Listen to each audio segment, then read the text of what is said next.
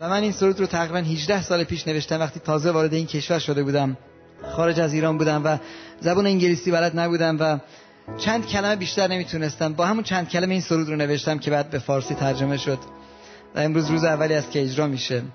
پس برای من هیجان خاصی داره این سرود. چرا که میگم قلب و فکر و جانم در دستان توست. خداوندا من چیز خاصی ندارم ولی هر چیزی که دارم مال تو هست. و با هر چیزی که دارم تو رو میپرستم و این سرود هست.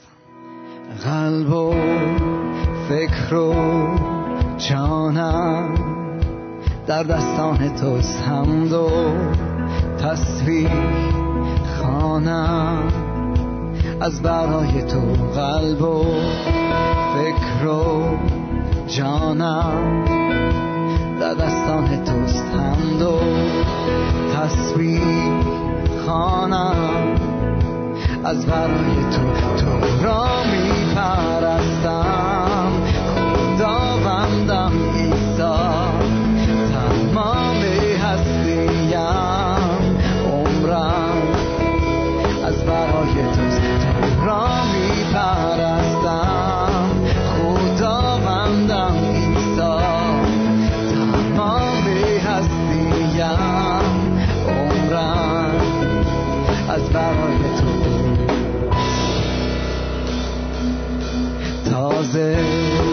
کردی جانم.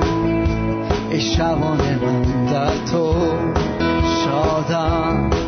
ایسا ای نجات من تازه کردی.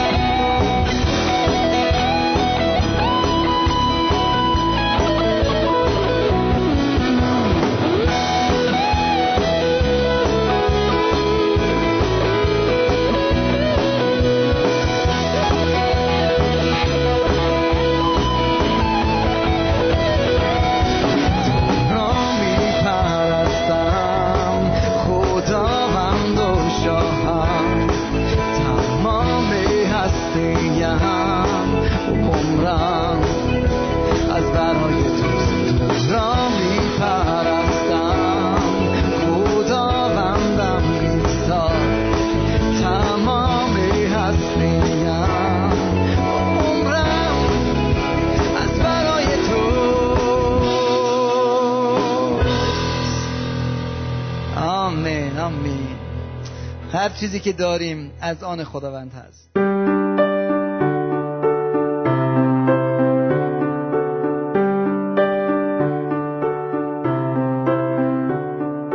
شنوندگان عزیز سلام بر شما. خدا رو شکر می کنم که فرصت دیگه ای به من عطا کرده تا بتونم با فیضش مطالب بسیار مهمی رو از کلام خدا کلام برحق خدا انجیل مقدس با شما عزیزان در میون بگذارم. برای یادآوری می‌خواستم مطالبی رو که در جلسات گذشته با هم مطالعه کردیم رو مروری کرده باشم یک مرور مختصر. همطور که در جلسات گذشته مطالعه کردیم و دیدیم پربرکت ترین سالهای زندگی ما می‌تونن در حقیقت سالهایی باشن که ما با سختترین مشکلات زندگیمون روبرو میشیم. برخلاف آنچه که ما تصور می‌کنیم سالهای پر از سختی زندگانی ما در واقع می‌تونن پربرکت ترین سالهای زندگی ما باشن اگر نسبت به اون سختی ها واکنش صحیح نشان بدهیم. خداوند اجازه میده که طوفان‌های سختی و آتش شدائد به زندگی ما بیان به ما برخورد کنند به زندگی ما بخورن و اون رو پاکسازی کنن. برخلاف آنچه که بسیاری از ما تصور می‌کنیم اتفاقا در میان سختی هاست که خداوند حقانیت و اصول کلامش رو نشان میده ثابت می‌کنه و همچنین به ما نشون میده که وقتی از اصول کلامش کتاب مقدس انجیل مقدس به طور کامل اطاعت نمی کنیم چه عواقب گسترده‌ای دامنگیر ما می‌تونه بشه؟ اگر ما درک صحیحی از حاکمیت خداوند عیسی مسیح بر زندگیمون و نحوهی که او از آتش سختی ها استفاده می‌کنه و آتش سختی ها را در زندگی ما به کار می‌بره اگر ما درک صحیحی از این نحوه کار خداوند در زندگیمون داشته باشیم اون وقتی که می‌تونیم واکنش صحیح نسبت به تجربیات مشکلی که از اونها در حال گذشتن هستیم یا قبلا گذشته ایم از خودمان نشان بدهیم. و برای پیدا کردن این درک صحیح بایستی به کلام خدا انجیل مقدس بریم. ما در جلسات گذشته این سوال مهم رو مطرح کردیم و این سوال این بود که خداوند چه هدفهایی داره که می‌گذارد طوفان سختی ها بر زندگی ما فرود بیان. هدفهای خدا از آن که می‌گذاره طوفان سختی ها بر زندگی ما فرود بیان چیست؟ و در جلسات گذشته ما سه تا از این هدفها را مطالعه کردیم و برای مرور فقط به طور مختصر اونها رو ذکر می‌کنم. مطالعه کردیم و دیدیم که خدا از سختی ها استفاده می‌کنه تا توجه ما را نسبت به خودش برگردونه. دوم سختی ها در واقع ما را از محبت خدا نسبت به خودمون مطمئن می‌سازند و سوم سختی ها دعوتی است از طرف خدا تا ما زندگی های خودمون رو تفتیش کنیم ببینیم چه گناهانی ممکنه تو زندگیمون باشن و از اونها توبه کنیم از اونها برگردیم تا در حضور خداوند پاک باشیم. و امروز در این جلسه می‌رسیم به هدف چهارم. چهارمین هدفی که خدا داره از اینکه می‌گذاره طوفان سختی ها به زندگی ما فرود بیان. هدف چهارم اینه. سختی وسیله که خدا از اون برای غلبه کردن بر غرور و تکبر ما استفاده می‌کنه. خدا از سختی ها استفاده می‌کنه تا غرور و تکبر دل ما را به ما نشون بده تا بعد بتونیم با قوت روح او با قوت ایمان در عیسی مسیح بر اون غرور و تکبر غلبه پیدا کنیم. وقتی که ما دائما با دیگران در جنگ و جدال و نزاع هستیم یک زندگی آرامی نداریم. سختی این نزاها نشان میده که در ما در وجود ما تکبر و غرور وجود دارند این چیزی است که کلام خدا به ما میآموزه. در کتاب مقدس امثال سلیمان فصل سیزدهم آیه دهم کلام خدا میگه از تکبر جز نزا چیزی پیدا نمی شود اما با آنانی که پند میپذیرند آنانی که تعلیم پذیرن حکمت هست. افرادی که پند پذیرن افرادی که تعلیم پذیرن حکمت دارن و می‌تونن تصمیمات درستی در زندگیشون بگیرن. اما از تکبر جز نزاع چیزی پیدا نمی شود وقتی که در مسیر زندگی ما ما دائما با حلاکت و خرابی روبرو می شویم درد و رنج حلاکت و خرابی در زندگی ما پیش میان. این نشون میده این درد و رنج علامتی است که در دل ما غرور وجود داره. باز دوباره کلام خدا کتاب مقدس در امثال سلیمان فصل شانزدهم آیه هیجدهم میفرماید تکبر پیشرو حلاکت است و دل مغرور پیشروی خرابی. وقتی که در زندگی خجالت زده میشیم درد و ناراحتی خجلت در زندگی ما پیش میان. این درد و سختی تکبر دل ما را برملا می‌سازه. باز دوباره امثال سلیمان فصل یازدهم آیه دوم میفرماید چون تکبر میآید خجالت میآید. اما حکمت با متواضعان است با فروتنان است. امثال فصل 29 آیه 23 تکبر شخص او را پست می کند اما مرد حلیم دل انسان فروتن به جلال خواهد رسید. و یا در انجیل مقدس لوقا فصل چهاردهم آیه یازدهم می‌خوانیم که خداوند عیسی مسیح میفرماید هر که بزرگی کند خار خواهد شد و هر که خود را فروتن سازد سرفراز خواهد گردید. فیض خداوند عیسی مسیح رایگانه. اما برای کسبش برای به دست آوردنش بایستی یک عنصر بسیار مهم در ما وجود داشته باشه و اون عنصر فروتنیه. انجیل مقدس در یعقوب فصل چهارم آیات ششم و هفتم میفرماید اما فیضی که خدا میبخشد از این همه بیشتر است. چون کلام او میفرماید خدا با متکبران مخالفت می کند ولی به فروتنان فیض می بخشد پس از خدا اطاعت کنید و در مقابل ابلیس مقاومت نمایید تا از شما بگریزد.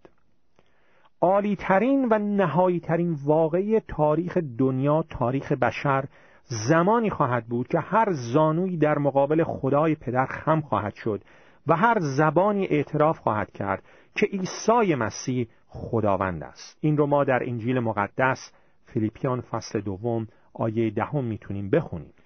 این صحنه که در بهشت خدا دائما تکرار میشه صحنه است که کسانی که در خون عیسی مسیح نجات آسمانی از غضب خدا بر گناه و گناهکاران ناتوبکار رو به دست آوردن به روی به صورت در مقابل خدای یگانه پدر، پسر و روح القدس میافتند و او را دائما پرستش می‌کنند این صحنه است که در بهشت خدا دائما تکرار میشه ولی برای ایمانداران در مسیح کسانی که در مسیح تولد دوباره را پیدا کردن بایستی دائما در زندگی کنونیمون تمرین بشه.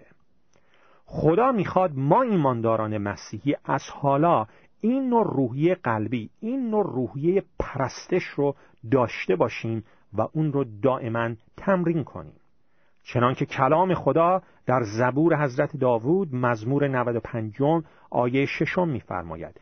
بیایید عبادت و سجده نماییم و به حضور آفریننده خود خداوند زانو زنیم.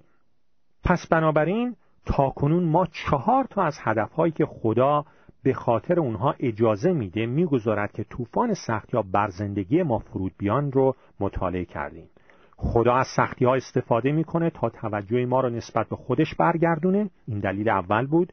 دوم سختی ها در واقع ما را از محبت خدا نسبت به خودمون مطمئن می‌سازند سوم سختی ها دعوتی است از طرف خدا تا ما زندگی های خودمون رو تفتیش کنیم تا متوجه گناهانمون بشیم از اونها توبه کنیم از اونها برگردیم جبران بکنیم گناهانی که کردیم. و چهارم سختی وسیله است که خدا از اون برای آشکار نمودن و غلبه کردن بر غرور و تکبر ما استفاده می‌کنه.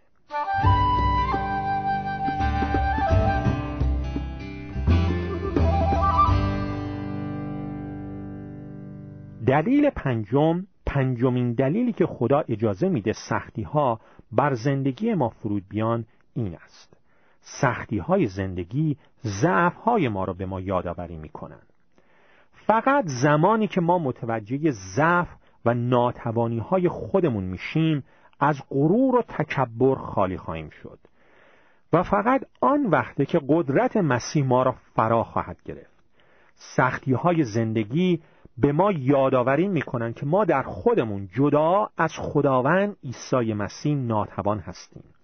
فقط زمانی که از منم منم کردنهای خودمون خالی میشیم از قدرت عیسی مسیح زنده پر میشیم. و سختی های زندگی این خاصیت رو دارن که ما را از منم منم کردنهامون خالی می‌کنن. یعنی در واقع فقط زمانی که ما یاد می‌گیریم که در اون ضعف و ناتوانی هامون حالا می‌خواد ضعف و ناتوانی های جسمانی باشه ضعف و ناتوانی های مالیمون باشه یا به طور کلی اون شرایط سختی که در اون قرار گرفتیم. و این شرایط سخت این ناتوانی ها غیر قابل عوض شدن هستند فقط زمانی که ما یاد گرفتیم که در این ناتوانی ها و شرایط سخت غیر قابل تغییر شادی کنیم اون وقت که قوت عیسی مسیح ما را فرا خواهد گرفت. کلام خدا انجیل مقدس دوم قرنتیان فصل دوازدهم آیات هفت تا آخر ده میفرماید.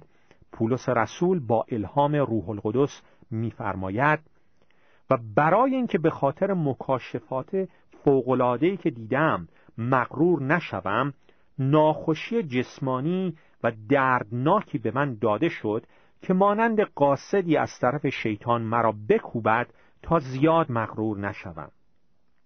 سه بار از خداوند درخواست کردم که آن را از من دور سازد. اما او در جواب به من گفت فیض من برای تو کافی است زیرا قدرت من در ضعف تو کامل میگردد. پس چقدر بیشتر با مسرت به ضعف و ناتوانی خود فخر خواهم کرد. تا قدرت مسیح مرا فرا گیرد. بنابراین من به خاطر مسیح ضعف ها اهانت ها سختی ها آزارها دشواری ها را با آغوش باز میپذیرم زیرا در هنگام ضعف قوی هستم. وقتی که خداوند با قدرت الهی خودش از طریق ضعف ها و ناتوانی های ما که کاملا واضح و آشکار هستند کاری می‌کنه اون وقت هم خود ما و هم دیگران کاملا آزاد هستند که همه حمد و جلال را به خداوند بدهند. می‌دونید خداوند چگونه افرادی را برای خدمت خودش انتخاب می‌کنه و به کار می‌بره؟ انجیل مقدس اول قرنتیان فصل اول آیات 26 تا آخر 29 این رو به ما میگه. میفرماید ای برادران به خاطر داشته باشید. در آن هنگام که خدا شما را دعوت کرد چه نوع اشخاصی بودید؟ از روی معیارهای این جهان اکثر شما افرادی حکیم با نفوذ و یا نجیب زاده نبودید. بلکه خدا عمدن آنچه را که جهانیان ضعیف میپندارن انتخاب کرد تا نیرومندان را شرمنده سازد. و خدا آنچه را که دنیا خار و خفیف و حتی نیستی می شمارد برگزید تا جهان هستی ها را براندازد. تا به این دلیل این دلیل تمام این چیز هاست تا هیچ انسانی در حضور او در حضور خدا دلیلی برای فخر کردن نداشته باشد. خداوند افرادی رو انتخاب می‌کنه و به کار می‌بره که در حضور او دلیلی برای فخر کردن در خودشون نداشته باشند تا همه جلال فقط و فقط به خداوند داده بشه. نمونه این کار خداوند را در زندگی حضرت موسی می‌تونیم بخونیم. در تورات کتاب خروج فصل دوم و سوم می‌خونیم که چطور زمانی که موسی فکر می‌کرد که صلاحیتش رو داره آماده است تا قوم خدا رو از اسارت و ظلمی که توسط مصری ها بر اونها فرود می آمد قوم بنی اسرائیل رو از اسارت مصری ها آزاد بکنه زمانی که موسی فکر می کرد که آماده است و صلاحیتش رو داره نداشت. و زمانی که احساس می کرد آمادگی نداره بعدا چهل سال بعد چهل سال که در بیابان بود و در از این چهل سال خداوند او را فروتن می‌کنه. و بعد خداوند یهوه در بوته آتش به او ظاهر میشه و باهاش صحبت می‌کنه و بهش فرمان میده که برو و قوم مرا از اسارت فرعون آزاد بکن من با تو هستم. موسی شروع می‌کنه به بهانه آوردن. یه بهانه بعد از یه بهانه دیگه. میگه من نمی‌تونم خوب صحبت بکنم قدرت تکلم ندارم مردم به من گوش نمیدن به من خواهن خندید هیچکی حرف من قبول نمی‌کنه. من نمی‌تونم. من صلاحیتشو ندارم که این کاری رو که تو می‌خوای انجام بدم و خداوند بهش میگه موسا تو دقیقا همون آدمی هستی که من می‌خوام به کار ببرم. موسا میگه من تنها تجربه‌ای که داشتم یه تجربه بدی بود دفعه قبل که سعی کردم قوم اسرائیل رو از اسارت مصری ها نجات بدم. شکست خوردم تجربه بدی داشتم و این اشاره می‌کنه به زمانی که موسی می‌بینه یه بار یک مصری داره به یک بنی اسرائیلی آزار اذیت میرسونه میره و اون مصری رو می‌کشه. ولی بعد این نتیجه میشه که مجبور میشه فرار کنه چون فرعون به دنبالش بود که او رو بگیره تنبیه کنه بکشدش. مجبور میشه فرار کنه به صحرا. و موسی به خداوند میگه من تنها تجربه که داشتم یه شکست بود یه تجربه بد بود. من نمی‌تونم من صلاحیتش ندارم. و خداوند میگه دقیقا به خاطر همین. به خاطر اینکه به این مرحله رسیدی که دیگه اعتمادت به خودت نیست و از تکبر و غرور خودت خالی شدی. متوجه ضعف های خودت شدی متوجه اشکالات خودت شدی و متوجه شدی که در خودت صلاحیت نداری جدا از من هیچ کاری نمی‌تونه بکنی متوجه این شدی از خودت خالی شدی الانه که من می‌تونم تو رو به کار ببرم. ولی اون زمانی که موسی به خودش اعتکا و اعتماد داشت و فکر می‌کرد خودش با قوت و حکمت خودش می‌تونه کاری انجام بده اون موقع خدا نمی‌تونست به کارش ببره. سختی های زندگی باعث تو زندگیش پیش بیان تا ضعفهاش رو بهش یادآوری کنن متوجه غرور و تکبر خودش بشه و از اون ضعفها درس یاد بگیره تا در اون ضعفها و ناتوانی که قابل تغییر نیستن خداوند رو جلال بده اون وقت بود که خداوند می‌تونست به کارش ببره. وقتی که خداوند با قدرت الهی خودش از طریق ضعفها و ناتوانی های موسی که کاملا واضح و آشکار بودن قوم اسرائیل رو نجات داد اون وقت تمام جلال به خداوند رفت. هم موسی آزاد بود و هم دیگران تا همه حمد و جلال رو به خداوند بدن. این نمونه ای که ما در زندگی موسی می‌بینیم یا در زندگی یعقوب می‌خونیم در کتاب تورات پیدایش فصل سی و دوم آیات 22 تا آخر 32 که وقتی خداوند یعقوب رو میشکنه اون شکسته شدن در حضور خداوند باعث میشه که یعقوب که معنیش یعنی مکار هیلگر کسی که پاشنه پای آدم رو از پشت می‌گیره یعقوب مکار و هیلگر به پرنس خدا به اسرائیل خدا تبدیل بشه. و این شکسته شدن بود که قدرت خدا را در زندگی یعقوب جاری کرد. کسانی که در پیروزی خداوند میرن جلو کسانی که زندگی پیروزمندانه مسیحی دارن افرادی نیستند که با سرهای بلند و با غرور و تکبر راه میرن بلکه افرادی که در زیر دست زوراور خداوند شکسته شدن فروتن شدن و هر قدمی که برمیدارن مثل یعقوب که هر قدمی که برمیداشت میلنگید چون خداوند پایش رو شکسته بود و این یک درس روحانی بود یک سمبل روحانی بود از اون شکسته شدن درونی. هر قدمی که یعقوب در زندگیش بر می داشت یادآوری بود بهش که قدرتش از کی میاد از کجا میاد از خداوند میاد نه از خودش. و اون شکسته شدن بود که یعقوب مکار و هیلگر رو به پرنس خدا به اسرائیل خدا تبدیل به علت کمبود وقت ادامه این مطالعه رو به جلسات بعدی موکول می‌کنیم. فقط خواستم به عنوان مرور دوباره هدفهایی رو که تاکنون مطالعه کردیم رو یک مرور کوتاهی داشته باشیم. گفتیم که خداوند می‌گذاره که طوفان سختی ها بر زندگی ما فرود بیان به این دلایل. اول خداوند از سختی ها استفاده می‌کنه تا توجه ما را نسبت به خودش برگردونه. دوم سختی ها در واقع ما را از محبت خدا نسبت به خودمون مطمئن می‌سازند سوم سختی ها دعوتی است تا ما زندگانی های خودمون رو تفتیش کنیم متوجه گناهانمون بشیم از اونها توبه کنیم. و چهارم سختی وسیله است که خدا از اون برای آشکار نمودن و غلبه کردن بر غرور و تکبر ما استفاده می‌کنه. و پنجم سختی های زندگی ضعف های ما را به ما یادآوری می‌کنن و وقتی که خداوند با قدرت الهی خودش از طریق ضعف ها و ناتوانی های ما که غیر قابل تغییرن و کاملا واضح و آشکار هستند خداوند کاری انجام میده اون وقت هم خود ما و هم دیگران کاملا آزاد هستند که همه حمد و جلال رو به خداوند بدن. عزیزان با فیض خداوند در جلسه بعدی مطالعهمون رو از کلام خدا در مورد برکت گرفتن از سختی ها ادامه خواهیم داد. فیض خداوند ما عیسی مسیح با همه شما باد. آمین.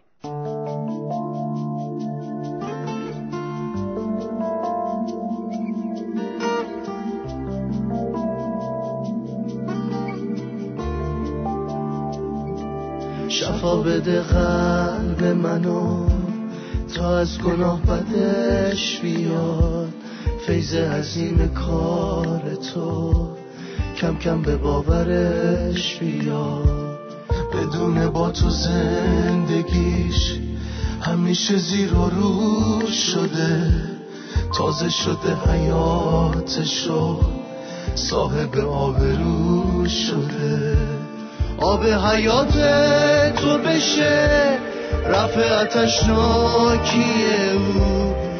کلام تو بشه شم ره خاکی او. وقتی که از خواب میشیم یاد تو رمز حرکت. نام تو منزلت میده به صفره هامون برکت.